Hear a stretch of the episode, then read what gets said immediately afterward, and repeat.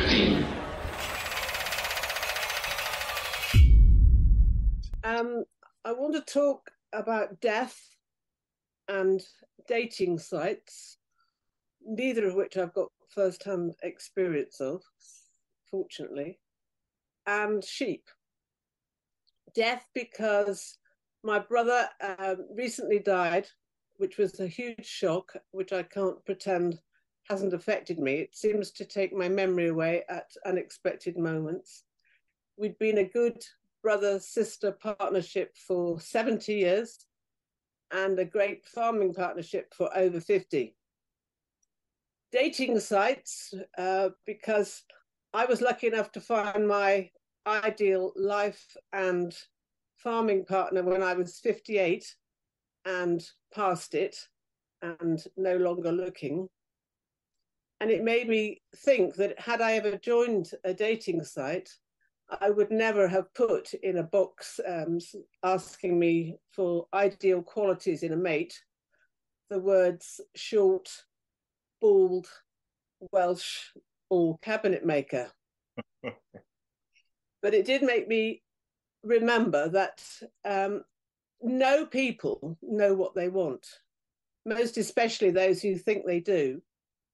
But all animals know what they want Unfortunately, what they want is what they need, and what they need is what they want. So, in theory, it makes a farmer's life easy.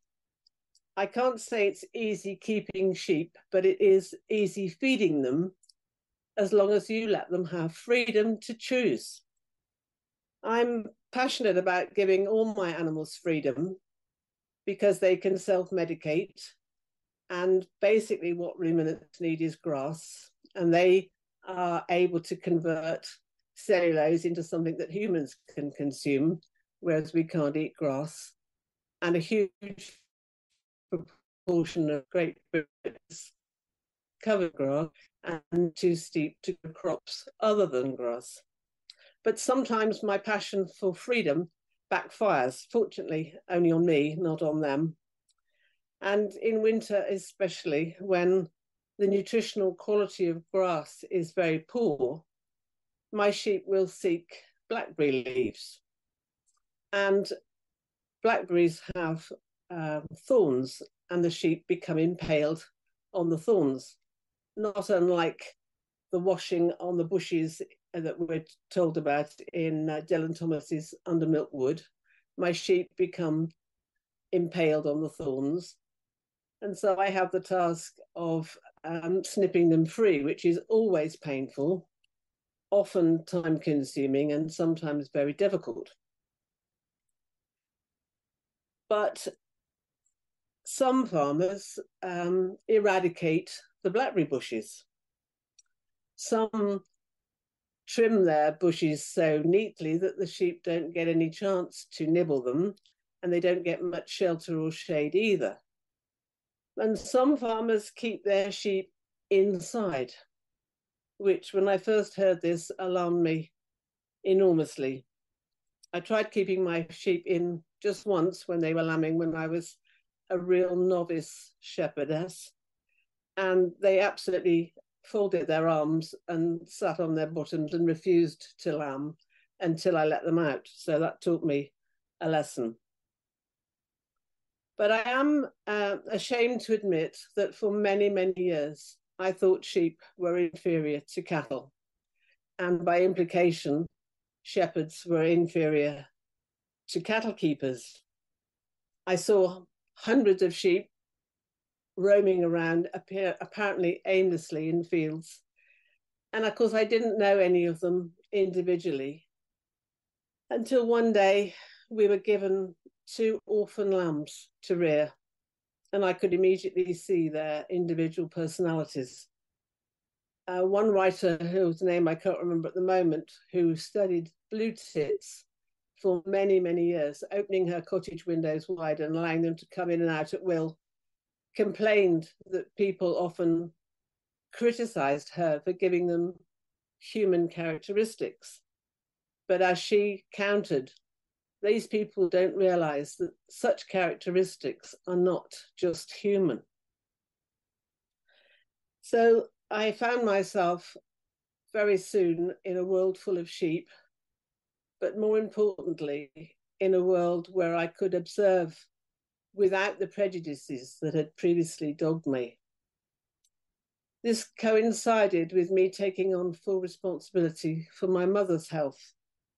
She was suffering from something which no doctor could identify, and basically her pain either bored or baffled every single doctor she turned to for help.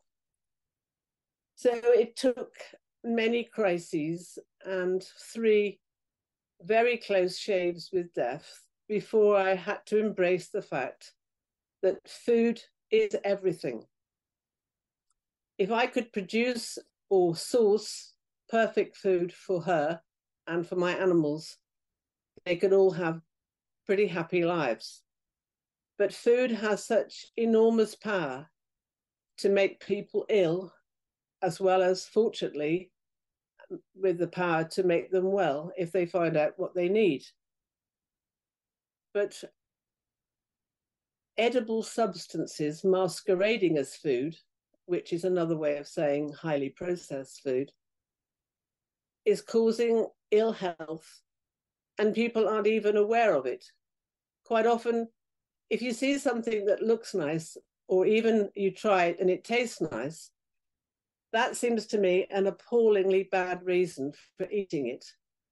If something tastes horrible, or you don't like it, or you don't want to eat it, that's a very good reason. But the temp the tempting substances that are on offer can actually and are actually causing tremendous problems. If you're well, if you feel healthy, which is exactly the same as saying if you eat the correct food, you're going to enjoy life and you're going to treat your fellow creatures, everything, people and animals, properly. I would actually dare to say that every human problem has its roots in health, which is the same as food. Domestic violence, depression, attention deficiency, poor sleep, absolutely everything. For 40 years, I looked after my mother. And during that time, I met many other people who've had allergies or intolerances or all sorts of things. And sometimes they had had um, a diagnosis and had to struggle and so many of them didn't even consider thinking that their problem could be sometimes the food they weren't, weren't eating. Keeping animals and bestowing endless love on them in the form of attention and anticipation of their needs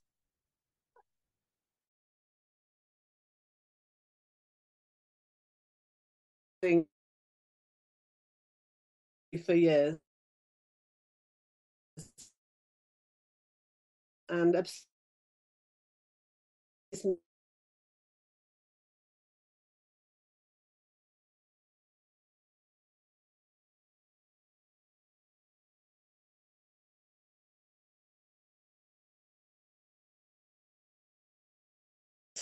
other than by hunting.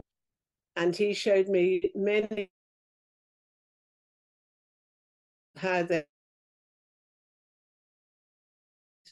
of hunting just what they needed to keep alive, hunting for survival, and an acutely non greedy attitude and a respect for their prey.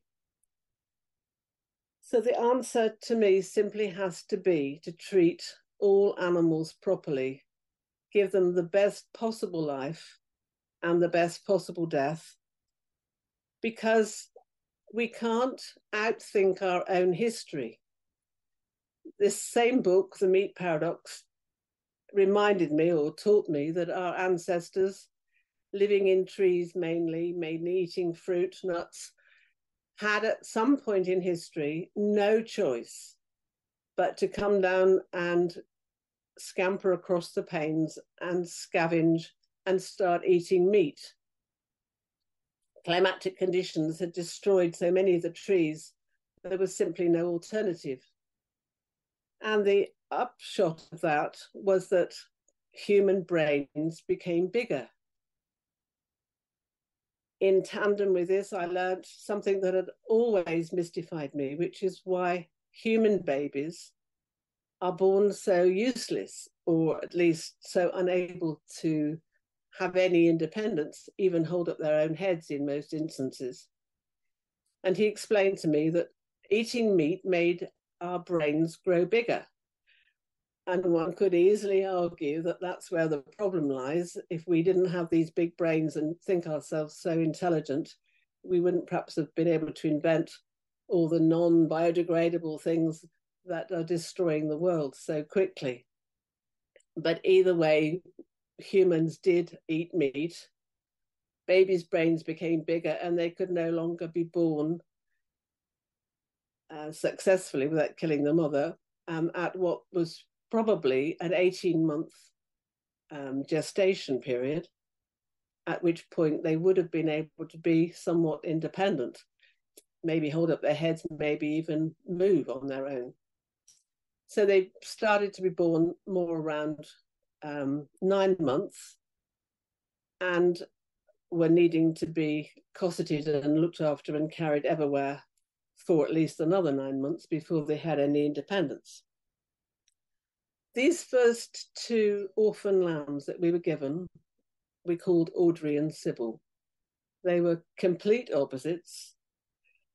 Sybil fell in the swimming pool one day, and Audrey, still a very young lamb herself, scampered down the bank, leapt a stream, and came up to the back door where she knew, or at least hoped I would be, and banged on the door with her little foot and screamed her head off until I opened the door. And then she made me follow her by racing away, rather like Lassie the dog, and running back towards me and then racing away again, enabling me to save her stupid friend who'd fallen in the swimming pool, though I had to jump in freezing cold water to do so. 38 years later, another orphan lamb called Dandelion screamed bookingly. She was about 150 yards away, and it forced me to rush down to her side. But she was unable to show me what was wrong. Her son, I could see, wasn't there. And eventually I found him. It took me 10 minutes. He was wrapped up in wire netting, and that could have been a fatal delay. I suppose she thought that as I was a meat eating human with a big brain, I would know why she was screaming, but I didn't. But I did find him in time. She did her best. Audrey did better. I wouldn't like to dare say, and I certainly couldn't prove, that Audrey in 1985 had a better diet, but I wouldn't be surprised.